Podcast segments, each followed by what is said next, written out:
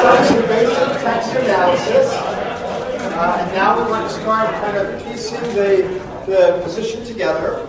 Uh, there's still more text analysis to come, but uh, we can start building the position a bit to see how the pieces go. You're already prepared for this one, the functional focus, because I've been talking about it.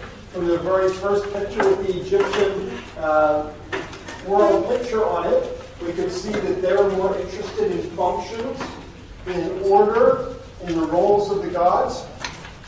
They were much more interested in that than they were in the material shape of the cosmos. We talked about the idea that on day one, there was not a material result of God's creative work, rather that it had to do with order, time. We've also seen that in uh, the beginning point was not lacking material, but lacking order and function. And we saw that the verb bara often pertains to function, uh, as establishing functions as a creative activity. We've seen that existence can be understood in functional terms rather than in material terms. There was a real interesting comic in Dilbert a few years ago. And I tried to get permission to use it, but he was asking too much money, so now I just have to describe it. So Dilbert goes in talking to his boss, and his boss says, Every project you worked on this year got canceled. It's as if, it's as if you don't exist. He says, Well, I exist. He says, I occupy space. See what function, materiality. I occupy space, I exist. The boss says, a dead person occupies space. and Dilbert's response is, yeah, but a dead person exists. really? Interesting, isn't it? The difference between material existence and functional existence. The last, uh, in the last frame, Dilbert says to Wally, he says, I won the argument, but it was really a hollow victory. so, this idea about what constitutes existence and what creation story are we interested in telling? So, I want to talk some about this functional focus. In the ancient functional focus, existence is defined by having a function. And by that I mean a role and a purpose in an ordered system.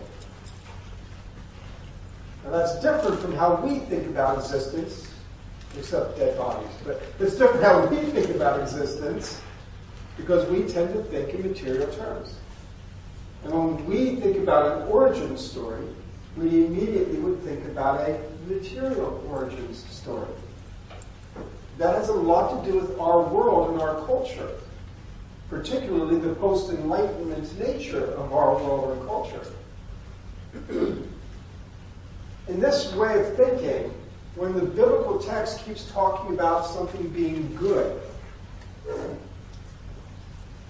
what's it referring to? That's actually quite a, an important theological discussion. Some people would say, well, since the Bible says it was good, then there couldn't have been this or that or the other thing. It must have been perfect. It must have been ideal. It must have been morally upright. It must have been flawless in design. It must have been all these things. Well, are we sure we can bring all of that in? In this word good. What does the word pertain to? Well, it turns out the Hebrew word is a very general term, just like good is in English. It could mean any number of different things. So, how would we know which one the author intended? After all, remember, that is our question. Which one did the author intend? Now, again, to find out what it means when it says something is good, it would be very helpful if we could compare that in the context with something that was not good. If only there was something that the author told us was not good.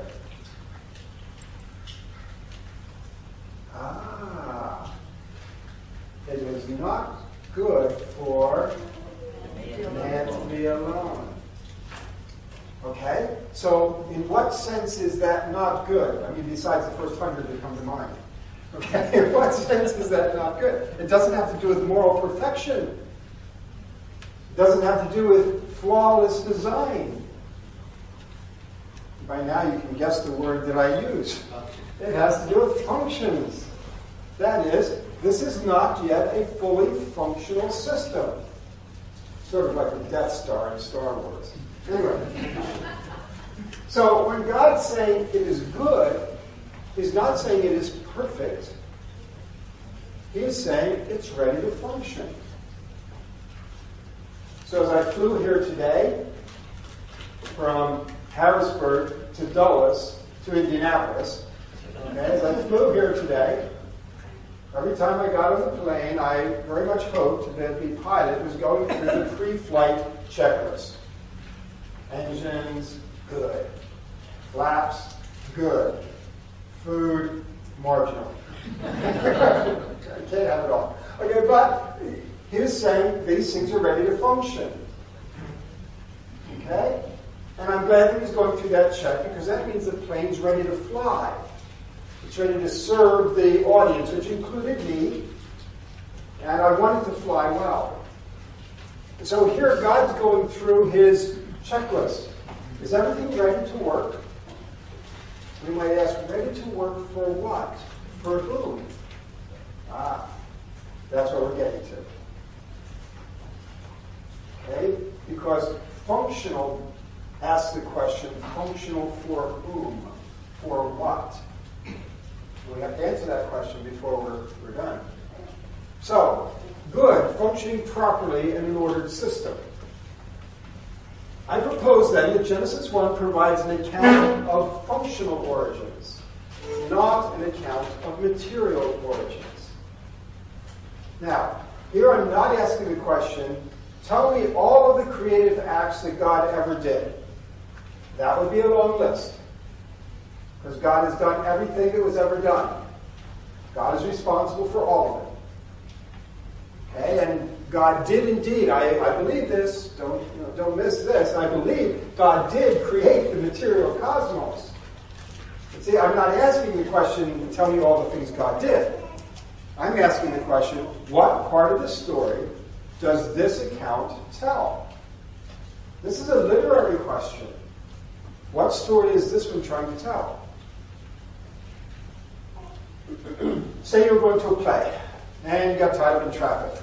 Well, I got tied up in traffic several times today.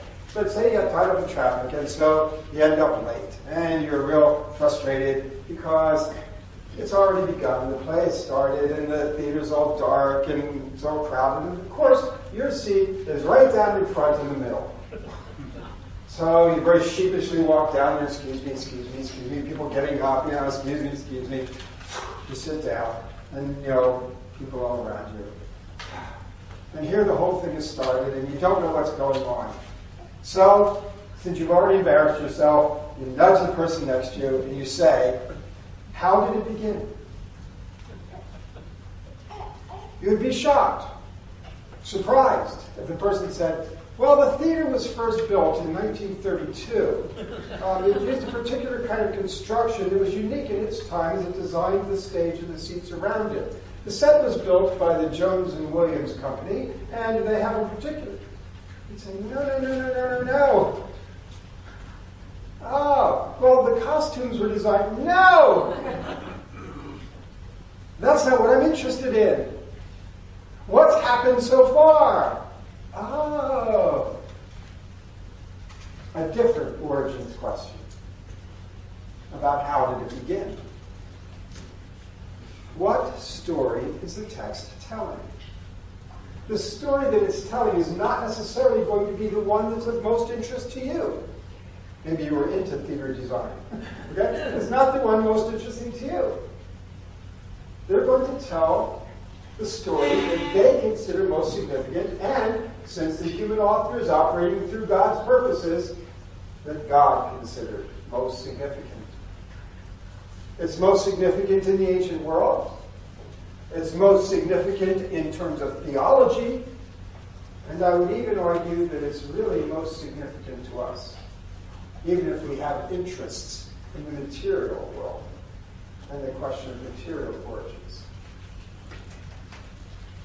Genesis 1, I propose, is about God bringing order, functionality, into the midst of non order. I'm not talking about a chaos kind of thing here. It's not that it was chaos, evil, wrong, and that God brought order. It just wasn't ordered yet. Like when you move into a new house and you've got all the boxes around. Okay, let me use a different example. It's similar but different. My kids have all moved out. Their stuff has not. so we have an unfinished basement, and the basement is just filled, jam packed with all of their stuff that they can't fit into their little apartments. So we have a lot of non order down there in the basement. It's not evil, it's not disorder, but it's non order. Now, we have a ping pong table and a foosball table down in the basement. We have students over and we like to play ping pong and foosball. So we've created a little space of order around the ping pong table and the foosball table, okay, so that we can have students down there and we can have those areas functioning as they're designed to. And the boxes are all at the sides, non-order at the fringes of the ordered cosmos of our basement. now, if a raccoon got into our basement and started tearing up all the boxes, better hope he doesn't get to my middle son's books because he would definitely do nasty things to that raccoon. But anyway, so say that happened, that would be disorder. Now that this is evil. They're ripping up things. Okay? So you've got non-order and order and disorder. Three different states. So, in Genesis 1, God is bringing order into the midst of non-order. God is not getting rid of all non-order. Remember in Genesis 1 2, the sea and darkness were elements of non-order. Creation brings order, but it doesn't necessarily get rid of all non order. The sea is still there, the darkness is still there. There's an outside of the garden as well as an inside of the garden when we get to chapter 2. There is still non order, but there's order in the midst of it. So God is about bringing order, and that is a creative activity. We could even argue that it is the most important creative activity.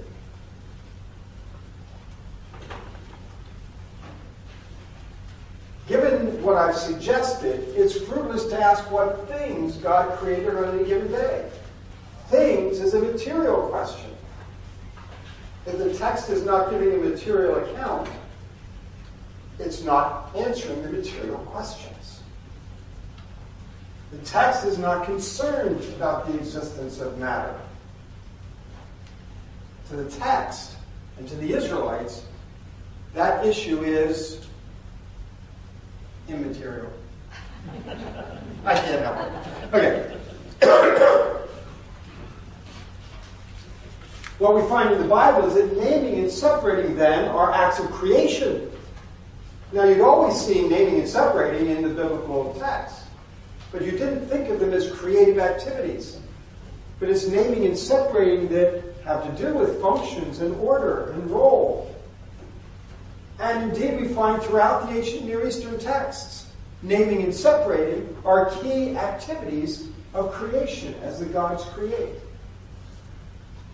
Now, please note, I hope you've seen this, as I'm using ancient Near Eastern materials, I'm not taking information from those and imposing their ideas on the biblical text.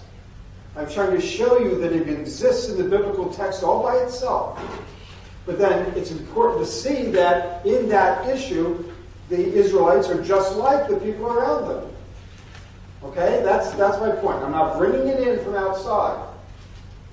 I'm rather showing that the similarity exists. If we see this in the Bible, oh, we're not surprised that they thought this way in the ancient Near East as well. Now, the illustration I'd like to use is that it's not about building a house, but about making a house a home. When we talk about the material cosmos, we can talk about that as the house, our cosmic house, the universe, the physical material universe. That's the house. But there's more to it because there's the idea that we are living here. It's our home. And we can talk about what's a house and what's a home. Uh, when you go looking for a new place, and the realtor lets you in and starts showing you around. One member of the family, perhaps often the father, is going to examine the house. What kind of uh, plumbing does it have? What kind of electricity? What's the siding? What kind of shape is the roof in? How's the foundations? Are there cracks in the basement walls? He's going to be looking at the house. More often than not, the mom will be looking at the home. That is, what kind of traffic pattern are we going to have here? Which room is going to work which ways? Um, this one was a dining room. Let's make it a den. Uh, maybe we can make this one a spare bedroom. Okay? How is this going to function as our home? The kids, of course, are saying, which one's mine? I want this one. Okay, that's very personalized for them. And so you can look at it as a house, or you can look at it as a home. And they're different things. When I have students over, they often ask me about our place. They don't want me to tell them about the plumbing. They really don't care about the siding. They want to know about it becoming our home and are using it as our home. And so there are two different stories that can be told the house story or the home story. I grew up in the suburbs of Philadelphia. Suburban kid, you know, housing developments.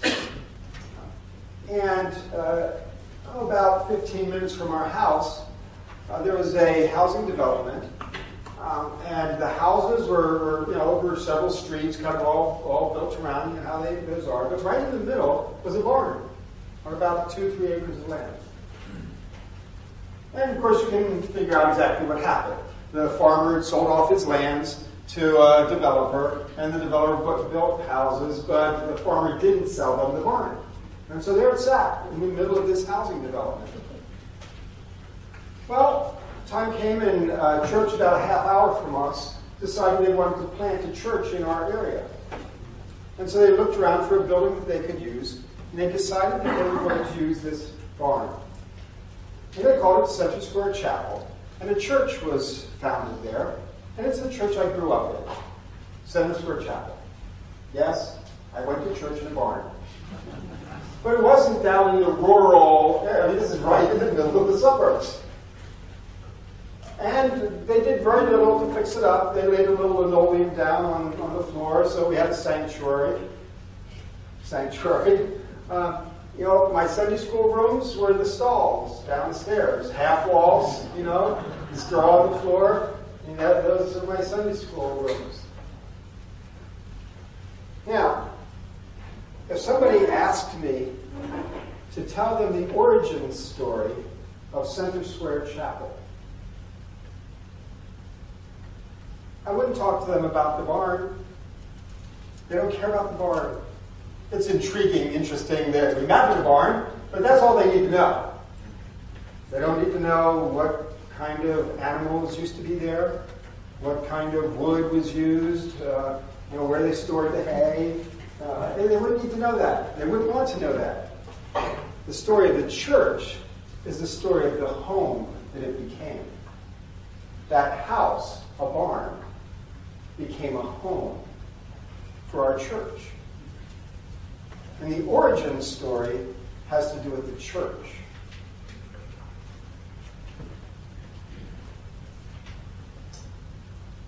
About five years ago, uh, the, uh, just before the economy crashed, uh, and the housing market along with it, uh, a builder bought a piece of property near us and and constructed a house expecting that he was going to sell it. And completed the house. And then it was just ready to put on the market, and everything went down the tubes. And that house just sat empty. As a house, it existed. It functioned. The electricity was hooked up and it would work. The plumbing was hooked up, it would work. The roof kept the rain out. The foundation held the walls straight. It, it functioned as a house, but it did not exist as a home because nobody lived there. Nobody there to turn the switches, nobody there to turn the faucets. And even though it existed and functioned as a house, it did not exist or function as a home. It would only take on existence as a home when someone moved in. And they walked from room to room, flipped lights, and said, It's good. Turned on faucets and said, It's good. The function of a home and the origins of a home is different than that of a house. So, my question is Genesis 1 the house story or the home story? In a house story, we have what scientists are interested in. Science is very interested in this cosmic house of ours, uh, figuring out how it works, all the, the ways that it does what it does, of its history and its makeup. And I'm glad they are. I'm delighted. It has a lot of benefits, and it's, it's intriguing stuff. Science is interested in the house story. Science can't say much about the home story. Maybe the anthropic principle here and there, but not, not much. Can't really explore that much. It's the house story that's the interest of science. And when we think that the Bible offers a house story, we might think that it then offers a competing house story, a contrasting house story. And that you have to either accept science's house story or the Bible's house story. But You can see all of that depends on that decision that the Bible actually is offering a house story. If it's not, then it can't be offering a competing house story. Now, you've noticed in the house story, okay, think about how it works. In the house story, you know, I'm just one person in the teeming mass of humanity. Boy, it makes me feel a little bit small. But humanity is only occupying a certain portion of, of this whole globe. Think of the oceans and all of that. Well, that makes me feel even smaller. And this globe is, is just one part of this huge solar system. Wow.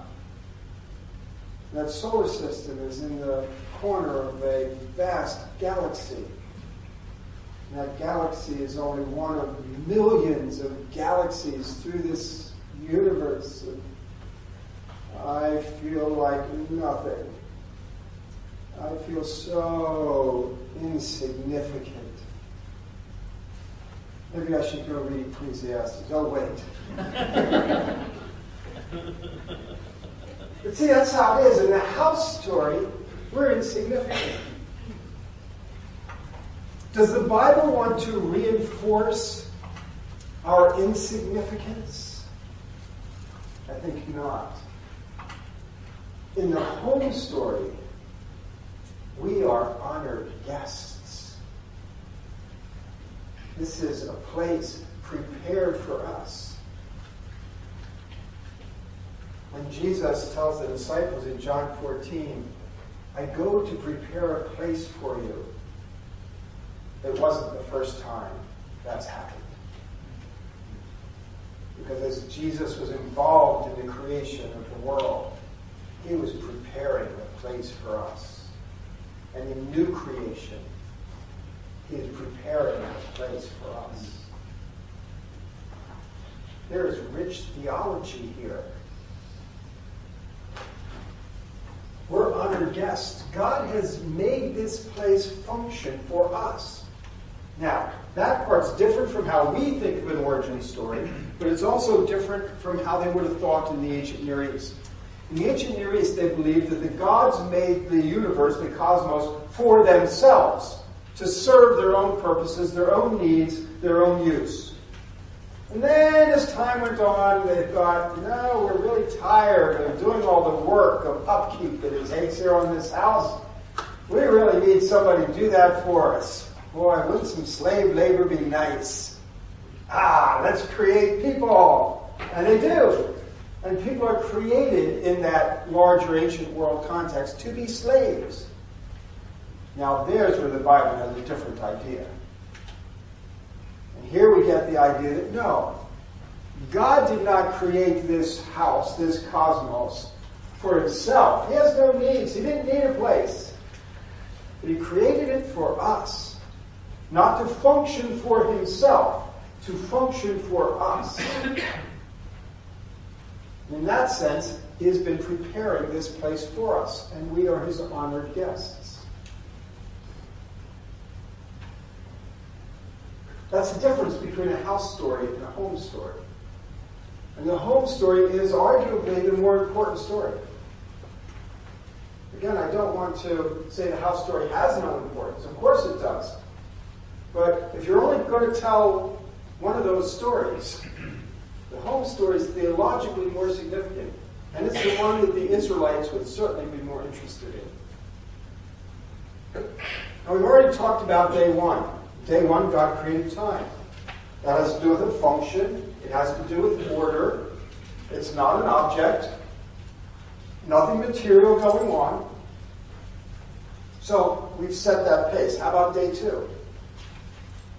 In day two, it talks about the rakia. That's the Hebrew word. In NIV, it's translated expanse. In the Old King James, it was translated firmament. Okay, some people think it's a solid sky. And that's the position I presented in Lost World. I've changed my mind since then. And the Blue Book, Ancient Genesis 1 as Ancient Cosmology, has a different suggestion. In one sense, it doesn't matter very much um, whether it's the solid sky that holds back the waters above, or whether it's the air pocket that creates that space. Doesn't make a big deal of difference. It's still holding out the waters, separating the waters from the waters. Okay, whether it's something solid or the, you know, what's more important than the balloon? The red stuff or the air fills the balloon? They're, they're both part of the, the, issue. Okay, so it really doesn't matter that much. But the fact is, uh, God's not trying to describe the material realities here. He's using rather their understanding to convey another function. And that function is weather, because the waters above is all about how the weather is going to work. Now again, it doesn't matter what your material ideas are about how the weather works. Whether it's high pressure systems, low pressure systems, El Nino, or whatever we would do, uh, or whether it's solid sky and waters above. By the way, I think there is another Hebrew word for solid sky. That's what made me change my position. Anyway, so on day two, God creates weather. On day three, it says, let the dry land emerge. That's interesting. It doesn't say God made it. It says, let it emerge. And he says, and let the plants sprout. Doesn't say God made anything. And if this is a material account, you expect him to be making materials. By the way, the only thing that it says he made in verse 2 was this rakia. Well, if that's a solid sky, then it's something that we don't believe existed. If it's the space, that's not material. Okay, so again, if we are thinking that it's a material account, we should expect to be seeing materials. And we don't. Time, weather, plants sprout. They drop seed and they sprout again and again and again. What an interesting system. We're glad it works that way. God set it up to work that way because that's how we get food. Time, and food. Do you notice that this is a creation story for everyone? That it doesn't matter what country, what time, what place, what culture, what language, these are the three biggies. These are the three functions that determine human existence and survival. The most important things in our lives are these three things This is the origin story for everybody. Material understandings come and go, change and develop. These functions remain. When you talk to somebody at the bus stop or the grocery store, odds are you're going to be talking about these three things in one form or another. Not so much quarks and nebulae. Wouldn't it make sense that if God's going to communicate origins, He's going to communicate concepts that are meaningful to everyone? These three kind of cover it pretty well. Now, the Bible knows these are the categories. Look at this Genesis 8 22. This is after the flood, and God is restoring order, right? He has brought non order back. That's the flood. To deal with disorder, that's the violence. Now he is bringing order again. You're following the pattern. And what does he say? As long as the earth endures, seed time and harvest. Food. Cold, heat, summer, winter. Weather. Day and night. Time. Clearly functional. The Bible knows these categories. It knows this is the focus. About the ancient world? I'll just give you one text as an example. This is a Sumerian text, ancient world order. And it's a creation text. But you can see, even by the title we give it, world order, it's about bringing order and organization. But it is a creation text. When we take a look at the text, I won't read through the whole thing, but I want to point out a couple things. You can kind of read over it as, as you would like to. Right? Get down to about the fourth line there. Talks about regularizing the days. That deals with time. And the assembled people, you open your mouth, everything multiplied, plenty to be established, rain of abundance, rains from heaven. Talks about weather. When I approach earth, there's a high cart flood. I approach the green meadows, food. Same three issues. And I could go to text after text after text. These are the issues. It's interesting that he then gets to, I built my Abzu, a shrine. And here it gets to the issue of temple. Because the temple is where the ordered cosmos has its command center. We'll get back to that probably tomorrow. Okay, so again, it's not that I take this information and import it into the Bible. I've already seen it in the Bible. When we see it in the Bible, we say, wow, that's not like how we think. Is it like the rest of the ancient world thinks? Sure is. So it's very natural for the Israelites to think that way. There's nothing theologically wrong with thinking in these categories, time, weather, and food. That's theologically powerful. Okay, so it's not like they're borrowing mythology. That's not what's happening here. It's just they, they live in that world. They think in those terms. Here's another one. Okay, I'll give you one more. This is uh, the, the last one, Ancient World Orders, from the very beginning of the literary history. The Sumerians, back uh, in the third millennium BC. This is at the very end of the Old Testament period. Papyrus Insinger is already in the Hellenistic period, and it's reflecting these Egyptian ideas. But you can look as you read through it. He created light and darkness. He created day, month, and year. See time there? Okay, created summer and winter. See weather? He created food before those were alive, the wonder of the field. See the creation connected to these functions. He created the constellation, not the stars, the constellations. That's order and organization.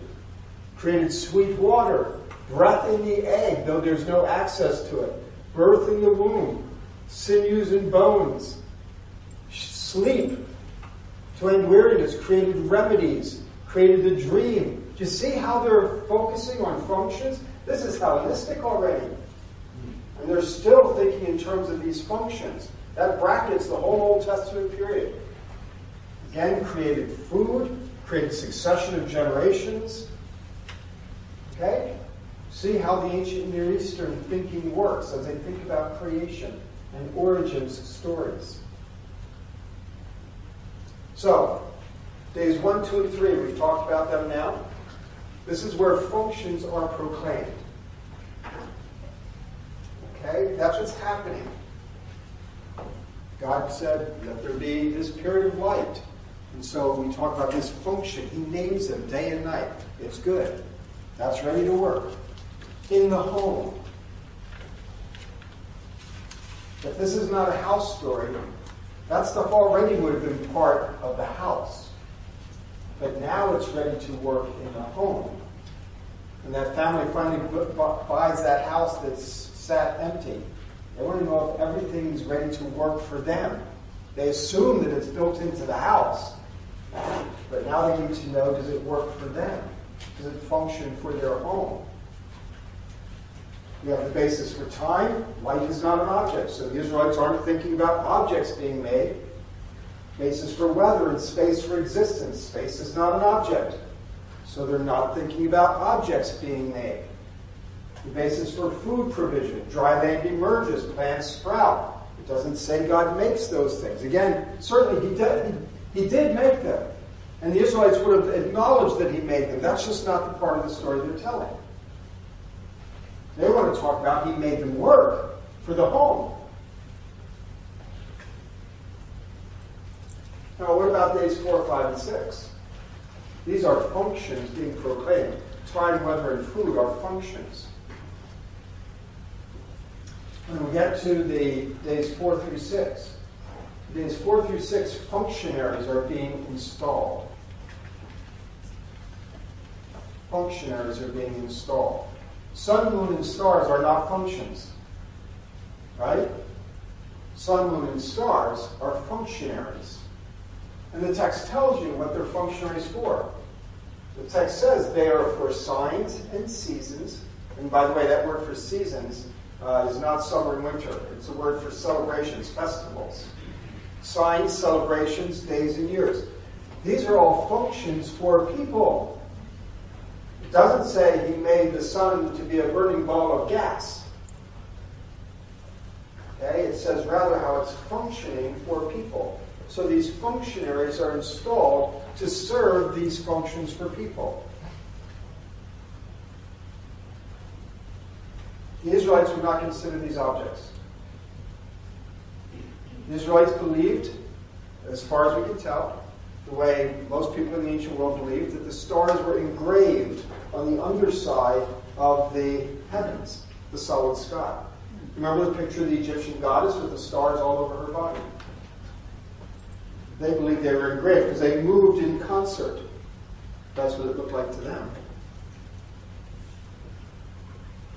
Think about the moon. When you think about the moon, you think about a rock in orbit, 375,000 miles away, reflecting the light of the sun, has variations in color because of craters caused by asteroids. It's revolving, it's rotating, and that causes the phases of the moon. All of those things come to your mind. You don't even have to think about them. They're subconscious, is what you believe. We all believe this about the moon. Did the Israelites know any single one of those pieces of information? Not a one of them. So they weren't thinking of the moon as a rock, as reflecting, as in orbit. They weren't thinking in those terms. So, what did they think? What was their material picture? They didn't have one. And they didn't care. What did they believe about the moon? Exactly what they call it. It's a light. They don't know there's an object.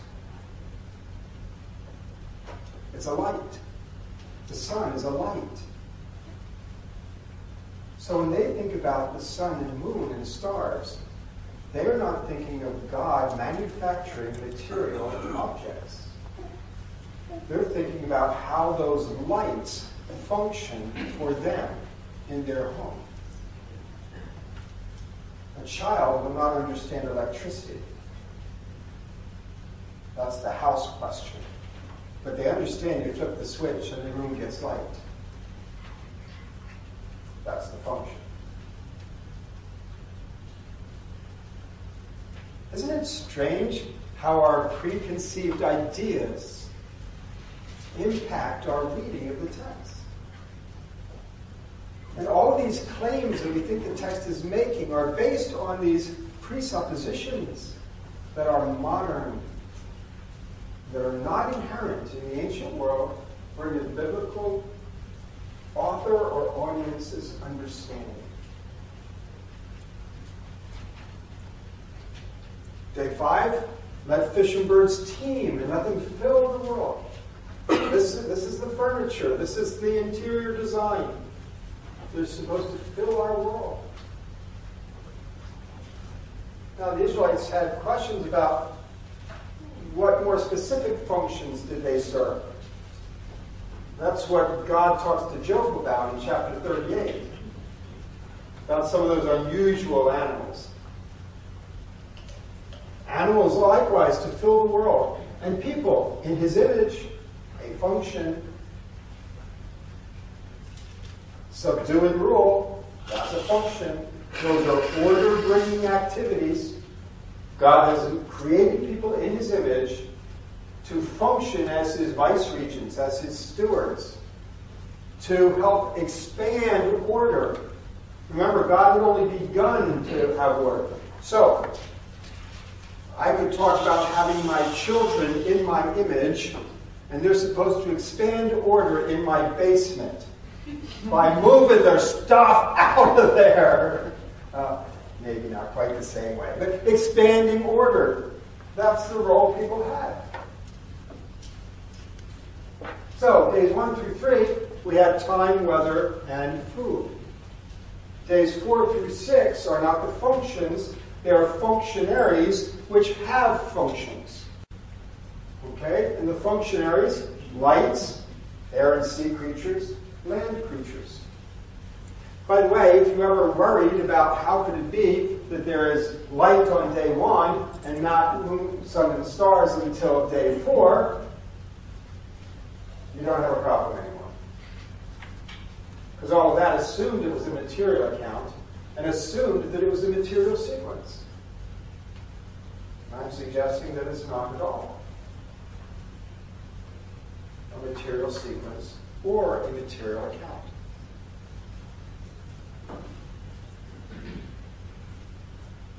Now let's talk about the image of God just a little more carefully. I mentioned the idea of function. I'm going to give a couple other terms as well that will help us. It's not uncommon for people to think of the image of God. Uh, well, let me start somewhere else. They believe that the image of God distinguishes us from animals, and indeed it does. But they therefore conclude that anything that distinguishes us from animals must be the image of God. That doesn't always hold. I think that's how people have done it. So they say, okay, what differentiates human beings from animals? Well, um, we have a self-consciousness, so that must be the image of God. We have a God awareness, that must be the image of God. See, they're just defining the image of God, meaning those things that make us different from animals. Uh, I don't think that is the picture that the Bible gives us. The Bible talks about the image of God and helps us to understand it.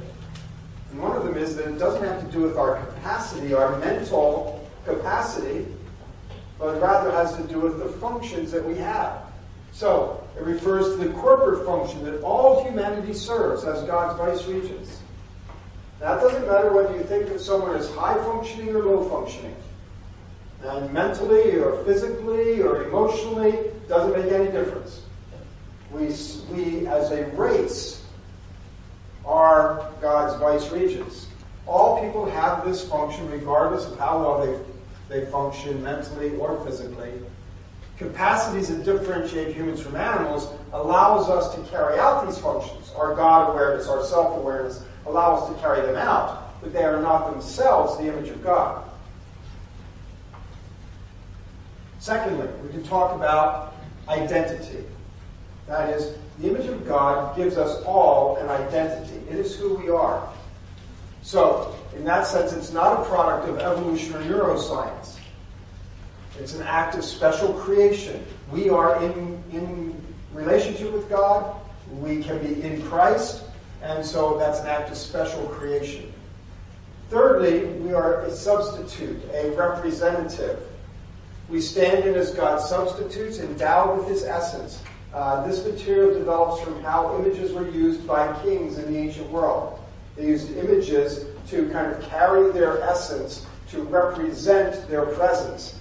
So we represent God's presence uh, by being here uh, in this place He has prepared for us. His essence makes us spiritual beings and constitutes discontinuity from all other species and creatures. So, we, the image of God gives us a function, gives us an identity, and makes us His representatives. It also means that we have a capacity to be like Him. And He has given us that ability. So that's a little bit about the image of God. It distinguishes us, certainly. I'm going to start there tomorrow morning. I want us to have plenty of time for questions on the part we've talked about so far. Um, tomorrow we're going to talk some more about whose home it is and how this home works in the home story. But we have plenty of time for some questions. Yes, sir. So it sounds like function played a pretty important role in ancient theories, So if something lacks function in ancient Near East, would it have also lacked significance and been seen as worthless? How, how does the issue of worthless, like something being worth something or significant, tie into? Well, they understood that. Did everybody hear the question okay? No? Not quite? No? Yes? No? Okay. Uh, so the question was if they see existence as having to do with function, then uh, don't we have a sense of worthlessness for something that doesn't have a function, and how did how did that all work? And yes, indeed, they did feel like there were things that were non-functioning for them, and therefore what they would call non-existent. Now, again, what happens is sometimes they would discover a function for something that they hadn't known before, and then that would give it this existence quality. They did consider some things to be without function for them, but that wasn't a, um, I don't say it wasn't a negative assessment, it was negative in certain ways, but it wasn't a judgmental assessment uh, that it was not functioning for human beings. Again, remember they're thinking in corporate terms, not in individual terms. Uh, but even the, the Egyptians would talk about their enemies, and when they fought their enemies, they would drive them into the non existent. In effect, to make their enemies non existent. Not meaning that they killed them all, but that they are out of their functioning world. So, in that sense, it wasn't a matter of worth, it was a matter of involvement.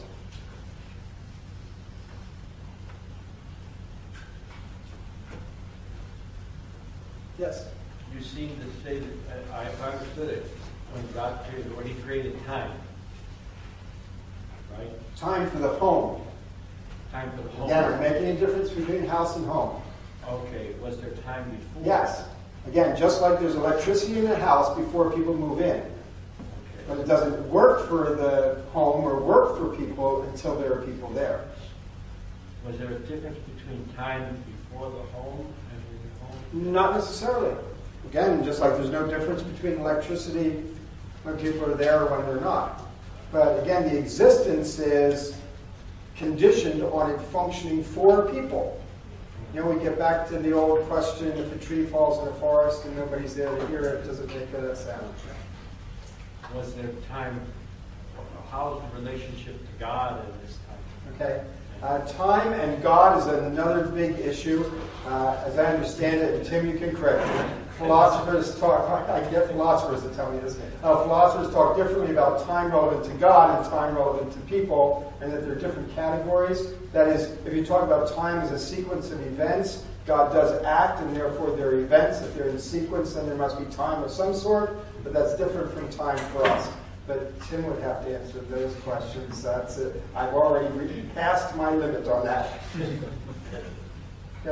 Well, uh, yeah. So, would somebody in the ancient Near East uh, reading this have concluded, or could they have concluded that the world was eternal? uh, as a result of Genesis 1? Well, theoretically they could have, but the fact is they already have their minds made up about that. That is, they don't tend to think of matter as eternal. Uh, now, some people would argue that in some of the ancient Near Eastern cosmologies, they may be thinking of matter as eternal, but I still think those scholars are looking for the wrong things. Uh, that is, they're thinking that the ancients are talking about material origins, but I don't think that's true. Um, for excuse me, uh, in the ancient Near East, they feasibly, the other cultures could feasibly have thought of material as eternal because they didn't view their gods as non-contingent. They saw their gods as contingent with the with the cosmos, and therefore that could have been the case. But of course, they thought their gods all were created as well. So in the ancient world, they, they do not tend to think of material as eternal. And again, it's just not a question they're dealing with. So they didn't have to say, oh, it's not. They, of course it's not. Yes, Tim? I just have questions. Oh, you're not going to stretch something out for us, are you? So, uh, so suppose you're right about um, what's going on here and how the uh, original audience would have Mhm. heard and interpreted this. Do you know? I know this is pushing outside your, your specialty. You're, I'm, I'm sure you you've thought about this, read about this. So, where in the history of God's people, in the history of the Israelites, and then eventually the church, would this understanding have become less obvious and lost? Specifically, what about the New Testament? Okay. Um, so what about the New Testament? When do things change and start to take on materiality? Uh, well, you know, for somebody to really be uh, material in the material world, you have to go to Madonna. No, wait. Okay. no. Um, again, you're right. I'm not a historian or history of thought kind of person, but I've, I've studied it a little bit. I've asked people talk. I've observed the, the literature, and this is my best best shot at it. Um, certainly in uh, in the Greco, the, the Greek world, the Hellenistic world, um, the materiality became more of an interest, became something that they began thinking about more deeply.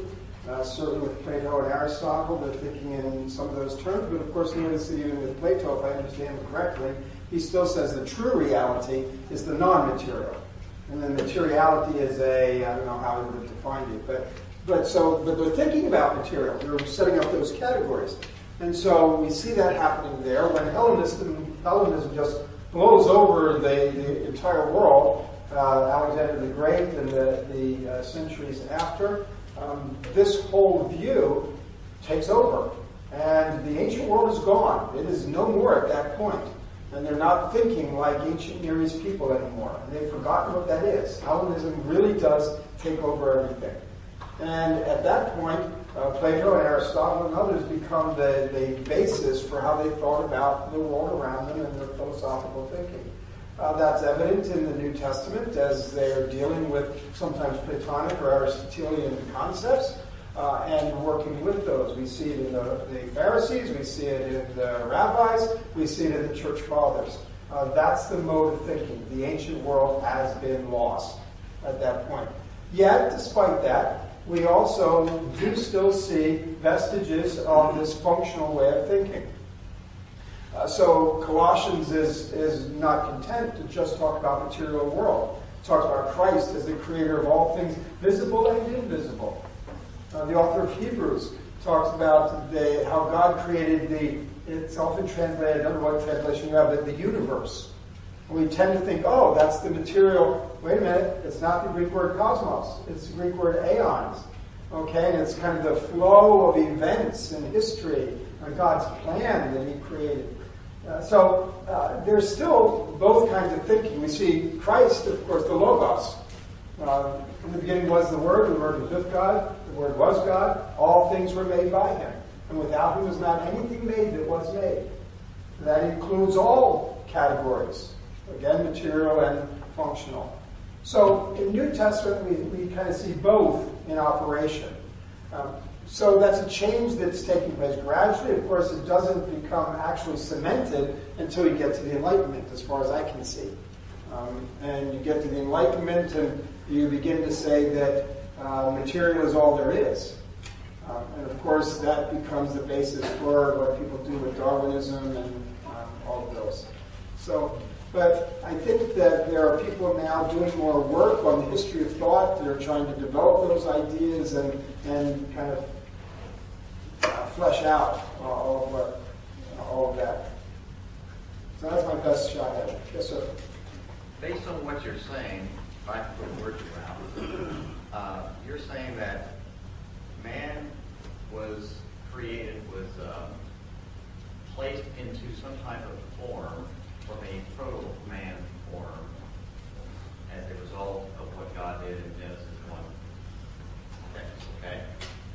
Which would indicate that there were an evolutionary process, if I could use that term. I I haven't said any of those things. I haven't even talked about You, you people. said, you have said that they, that there's a home and that versus a house, right? The cosmos has a house and home, yes. A home for there's a- people in God's order to image. make a home, you have to have a house pre-existing. So if Sure. Genesis, if Genesis one is based on a home, then there had to be a house prior to Genesis one. Sure.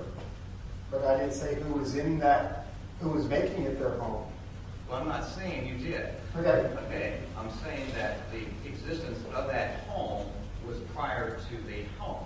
The existence of the house was prior to the home, which we just kind of discussed. Mhm. So that would mean that there's some type of proto-organism prior to that home being revealed in function and form. That's one of the conclusions that one could draw, and it's one of the scenarios one could paint. Again, we're going to talk about that a lot tomorrow. So, Let me, maybe I'm prompting this. Uh, Where's the flood and the strata come into your opinion? Is that home or house? well, the, the flood would have come after this world became a home for people. And therefore, again, it brings a returning non-order, wiping out most of what had been ordered uh, because of disorder. Um, so that certainly would work after the home is in place for people in God's image. So where's the strata come? Is that area or is that home area? Well, the account has to be part of the home story because people were already living in that home. I know the account does because that's a, that's a chronological point after Genesis one. Mm-hmm. But relative to your thinking, was this in the Genesis, where the strata created as a result of what happened in Genesis, or was it created prior to the? Well, if by strata you're talking about the geological strata, That rock? Yeah, well, at that point, I would have to know how the flood related to those strata. And that's a science question, and I don't know. But it impinges on what you're saying, because if the strata indicates the uh, presupposition that evolution occurred, then it impacts what you're saying. But see, you're asking all the science questions, and the Bible's not addressing the science questions, and I'm not addressing the science questions. And neither of us are capable of doing so, either But the I don't think Bible or can, myself. I don't think you can exclude science from Scripture. I think science, science can point to the veracity of Scripture, but it can also point to the inaccuracies of those who do not believe in Scripture. Okay, science certainly can tell us about God's world, and we expect the truths of God's world to converge with the truths of God's Word. To me, that's not quite the same as science telling us about Scripture. Um, again, we have to be careful to keep keep things in their place in terms of what the Bible is doing and what it's not doing. So, again, we have to choose our words very carefully about how we consider that to be the case. Yes. There's a difference in the strength of the argument. If it is the case that there are ancient Near East texts, that there are in existence some ancient Near East texts that promote this functional account. That's a different statement than there aren't any Near East ancient Near Eastern texts that actually look at material origins. That is a different account. And And again, I- so I'm, I'm just wondering if cherry picking is, I, I don't, I don't mean it to be that accusatory, but if there are right, five texts that show the material accounts and we can line up or uh, with the functional accounts and we can line up with those and say it isn't out of the question that this is the way they were looking at it because others did. are, are you thinking you have such texts? No, I'm, a- what I'm asking you is if, if you know if there are any, if No. there are any other texts that show material creation accounts as well. Nope. So you're not aware of any out there that they're all functional. Great. That's- Yeah. Again, it's one of the things that, uh, you know, from, from the beginning of the comparative studies process, where we had texts and we were comparing them to the Bible, one of the first things that people said, and they have consistently said, is that um, in the ancient Near East, the creation stories are all about functions and organization, not about making things. Now, even some of those people who uh, thought that the Bible was about making things, was material account, said, see, here's a big difference between the Bible and the ancient Near East. Ancient Near East, they're never making things. In the Bible, God's making things. And I've gotten to the point where I say, oh, no, he- he's not. You know, that's not what the story is. So, but yes, that's, yes, sir. Yeah, does your thesis help us understand what the purpose of writing Genesis 1 is, or is that different? Oh, I think it very much it helps us see the purpose of writing Genesis one in ways that we did not understand before. Uh, that is the the idea that God has set up this functioning world. Uh, you know, I haven't gotten to the key point yet that talks about uh, God's presence and the fact that gonna, it's spoiler, spoiler alert, spoiler alert, that it's His home. I mean, that's the key element here that we're missing because we think about the house instead of the home. We'll get to that tomorrow. It does make a big deal of difference. Yes, sir. Um, does understanding this would it lead you to translate Genesis any differently? Could forgive people for reading Genesis, Yeah, as we so often do now, as a sort of literal account of origin. But Well, in one sense, it wouldn't. I would still translate the word bara as create. But again, we've seen that even in English, that gives you a wide range of possibilities. The fact that I think that that creating has to do with the functional level instead of the material level, that would be hard to represent in a translation because it still is creating. Yeah, so in that sense, I don't know that I'd make a change, but I would have to explain it differently. I understand that when a modern reader reads the word create, certain ideas come to their minds, and they're not the ideas that I think ought to come to their minds. But I don't know that I would change that. What I might be more inclined to change is the word made. Because even more than the word create, the word made, which occurs throughout Genesis 1, sounds to us like a material manufacturing process. But I don't know what I'd change it to. Yes? Is that word made in the original also bara? No. Uh, that word's asa. Uh, it's say, uh, you know, I mentioned that bara is used only 50 times. Asa is over 2,600 times. One of the most common verbs in the Hebrew Bible. Uh, so that becomes a much more complicated word study. Of course, I've done it. Uh, I've got that information in this book, and it's on pages 133 to 136, where I have that, that discussion. And it's a very complex discussion, but the fact is, we have, again, we do the same thing. We look at what kinds of direct objects are used. You know, we can use the verb asa to say God made the constellations. Hmm. Say, okay, what's what's that? What's that talking about? And there are plenty of other examples like that. Again, I go through them and talk about those those possibilities. Um, when we learn Hebrew vocabulary, again, it's one of the first verbs that a beginning student learns. And we learn that asa means to make or to do. So, wow, that's really a big difference. Make and do. And we wouldn't do that in English, um, but here we have it in Hebrew. And, of course, that's just the beginning. There are actually dozens of different ways that asa is translated in English, depending on a context. Uh, what I've tried to suggest is that it's really, okay, here's, here's an example. Exodus 20. Everybody gets to Exodus 20 sooner or later when they're talking about Genesis 1, because there, the treatment of the fourth, I'm sorry, the seventh day, fourth commandment, right? They, it says, um, on these six days you shall do all your work. On the seventh day you shall not do any work, because on the seventh day God made the heavens and the earth. Or actually it says in six days, God made the heavens and the earth on the seventh day. The rest, sorry. Okay? Six days God made. And that makes it sound like a material process in these six days. That uses the verb asa. Now, so where do you go from there? Okay, I go right back to what I just translated. In six days you shall do, that's asa, all your work.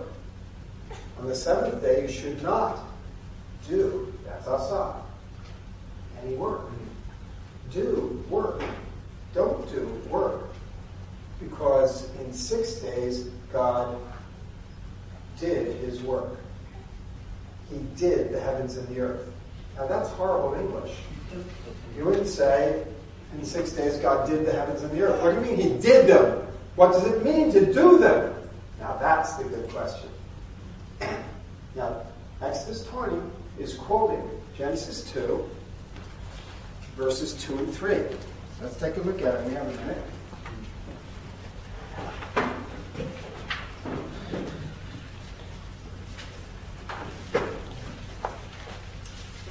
By the God had finished the work, that's the same word that Exodus 20 uses, the work that he had been doing.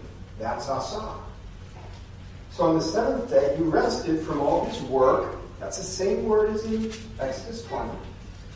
Then God blessed the seventh day and made it holy because on it he rested from all the work, that's the same as in Exodus 20, of creating. Now we know what work God was doing.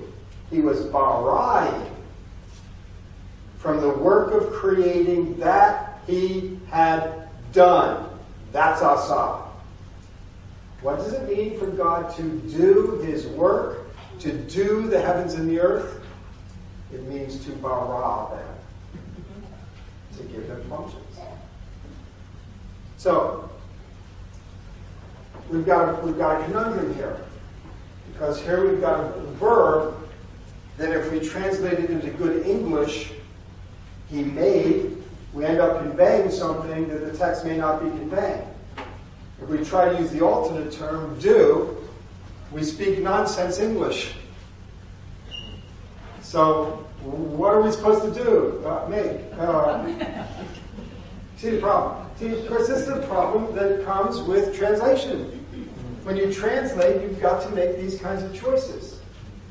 I always tell my students, your final goal as you learn Hebrew is that you'll get beyond knowing what a Hebrew word is because you have an English equivalent to attach to it. You'll understand what the Hebrew word is because you understand the Hebrew word. You know how it's used. You know what kind of uh, context it occurs in and what it communicates without translating it. You know, that's like when you learn any foreign language. Well, do I dream in it?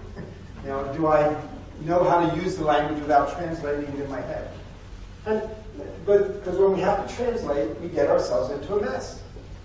There are things that we just can't can't convey in a in a single English translation. Tricky stuff. Yes, sir. On day one, God created time. I agree. Prior to day one, the earth was in it in some kind of form, but there was no time. No. Remember, house and home. In day one, God is, is talking about time as functioning in the home, not about time as functioning in the house.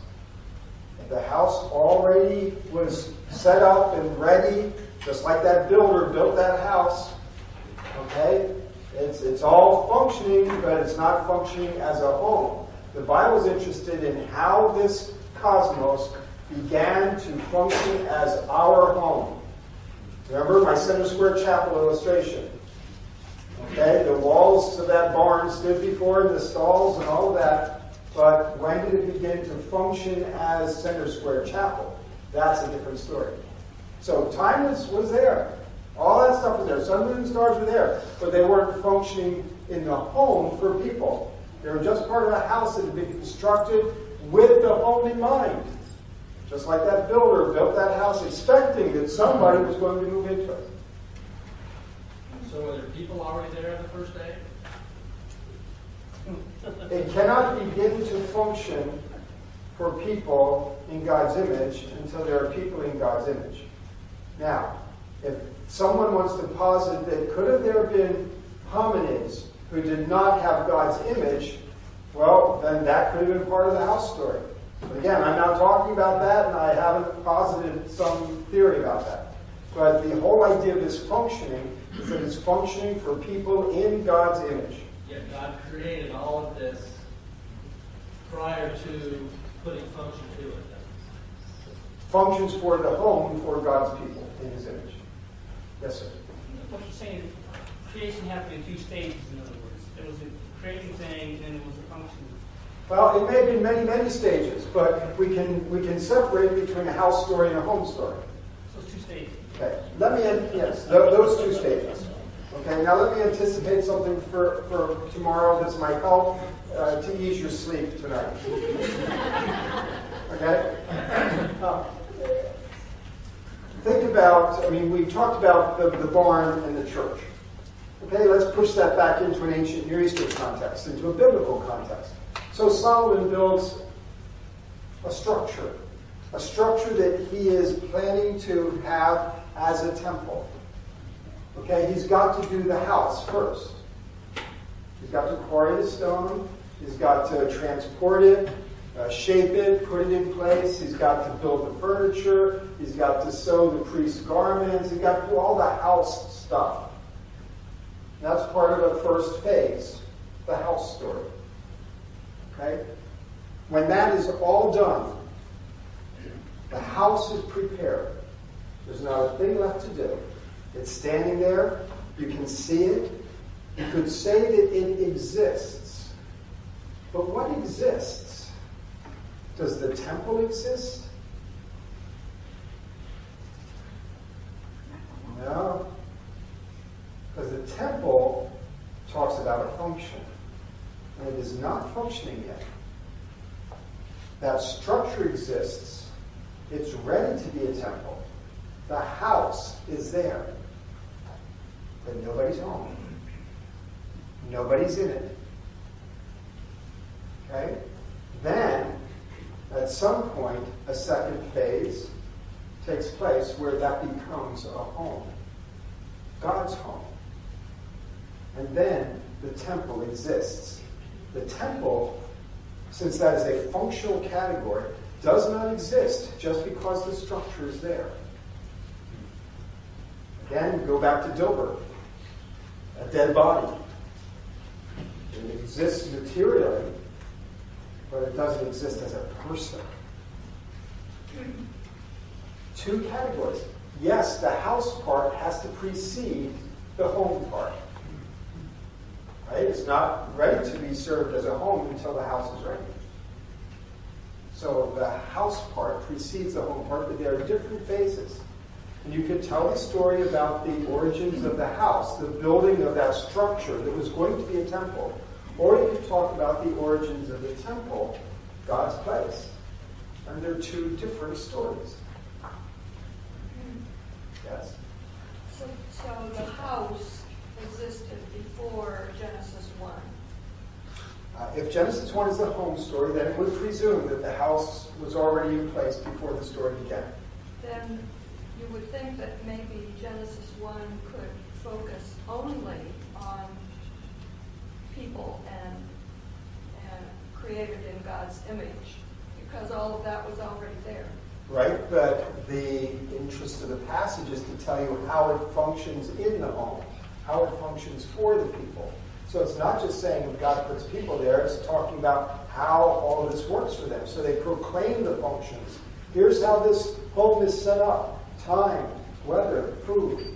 And here's how the functionaries work. Here's where the switches are. Here's the thermostat. Here's the here's here's how everything works for you.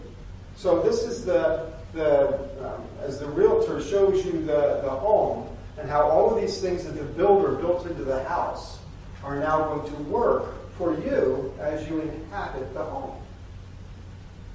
Yes, sir. Since the emphasis, the emphasis is on functioning, does it make any difference then whether they days or literal 24-hour days? We will talk about that tomorrow. yes, sir. So I think I think this is the way I want to ask, ask the question.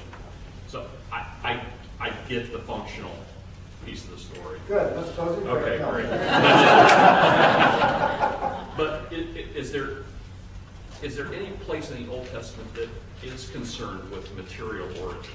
Or, or, or maybe by the way I'm saying it, I show how far outside I really am from the original culture in the text.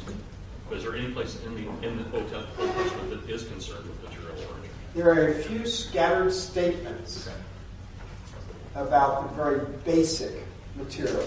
God laid the foundations of the earth. Hmm. That's a material statement. But it doesn't tell you how or when or what processes or what time or what, and it moves quickly, it moves quickly then to functions. So it, we, we do have a couple statements like that, but very, very, very small. Yes, sir. Uh, this is off of the function thing. Um, but I was thinking about verse 2 and the starting point. Um, and we skipped over the spirit, Ruach. And I was wondering if the uh, textual analysis means that to be like wind with the earth and the waters, or because uh, I like the comfort of having the spirit second person.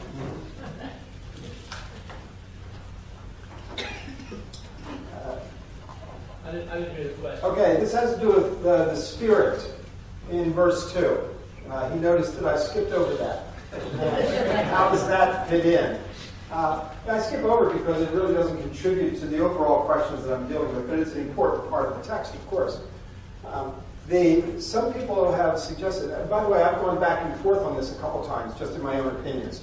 Um, but uh, there are people who have said, uh, well, a mighty wind, ruach, ruach is a Hebrew word they translate as spirit.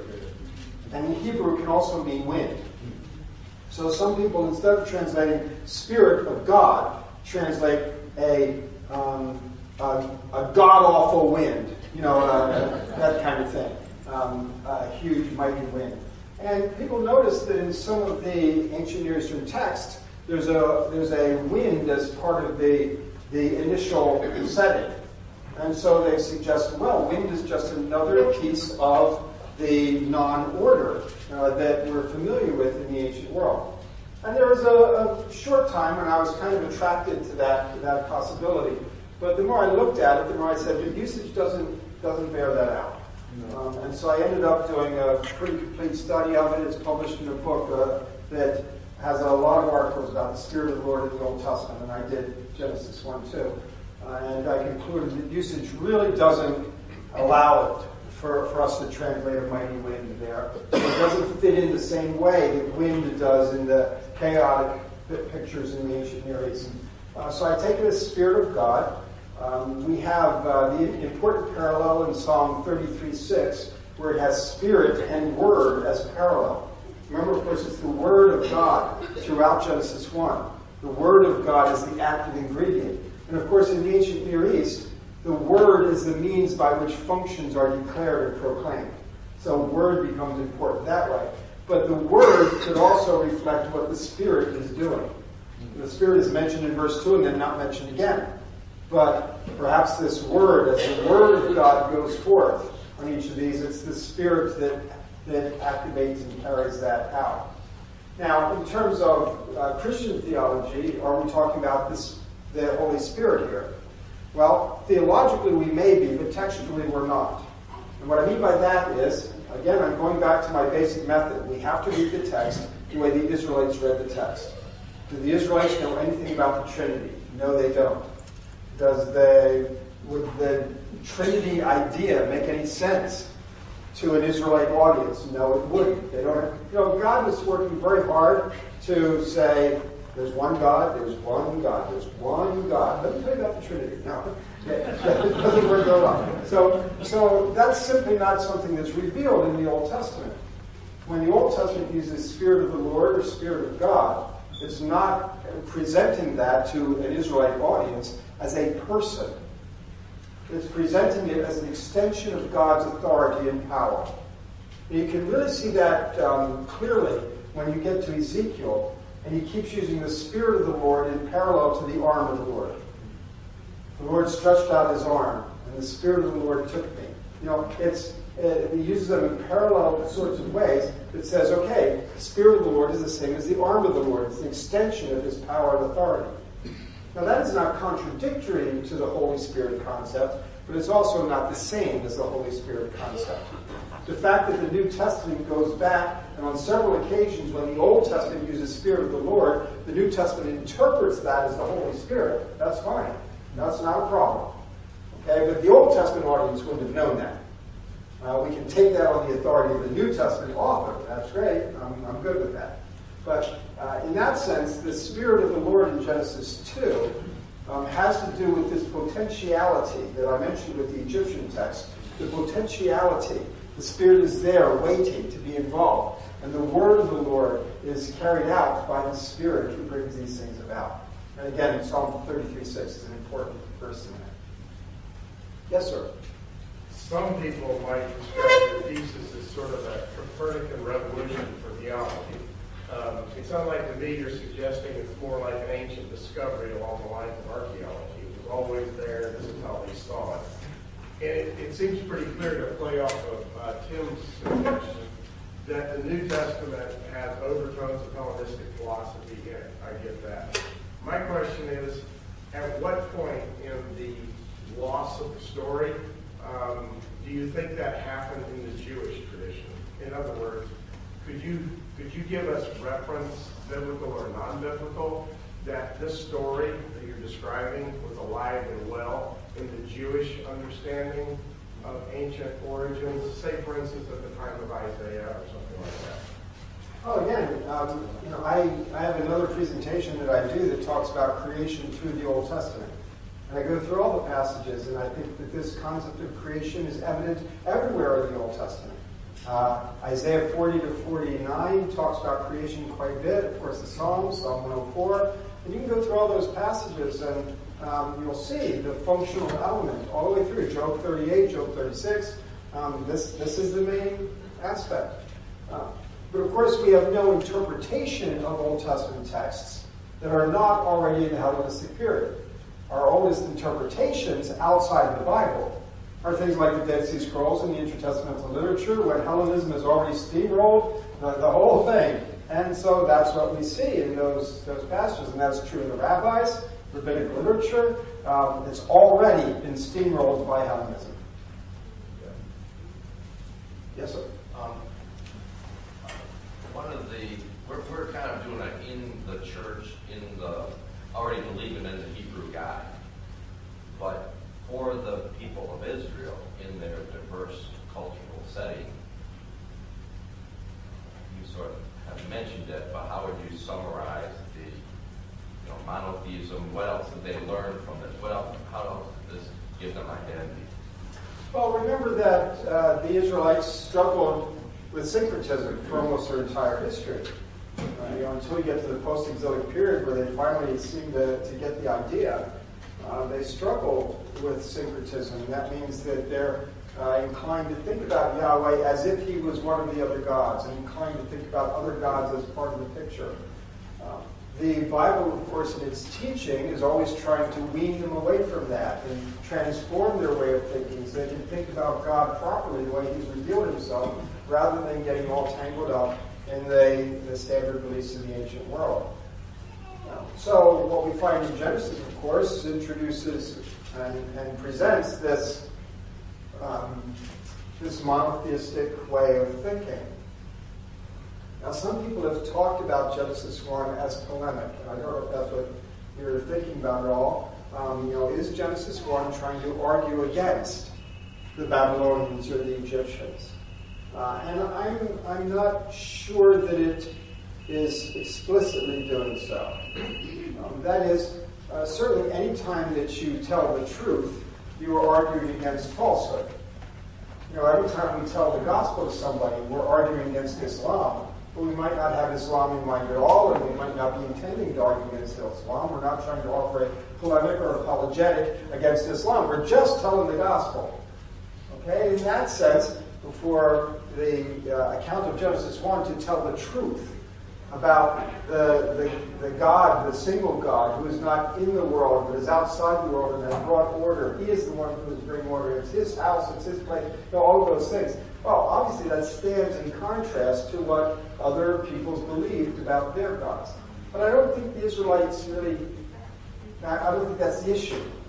The, the author is not trying to argue against it because he doesn't mention those other beliefs. He just says here's the truth. So I don't know if I answered your question or not. Well, it looks to me like we are out of time. Is that? I have no idea. Yep. Yep. So uh, we'll press on t- tomorrow. And I believe you'll have plenty of time for questions tomorrow too. Tomorrow also, yes. Yes. Sure.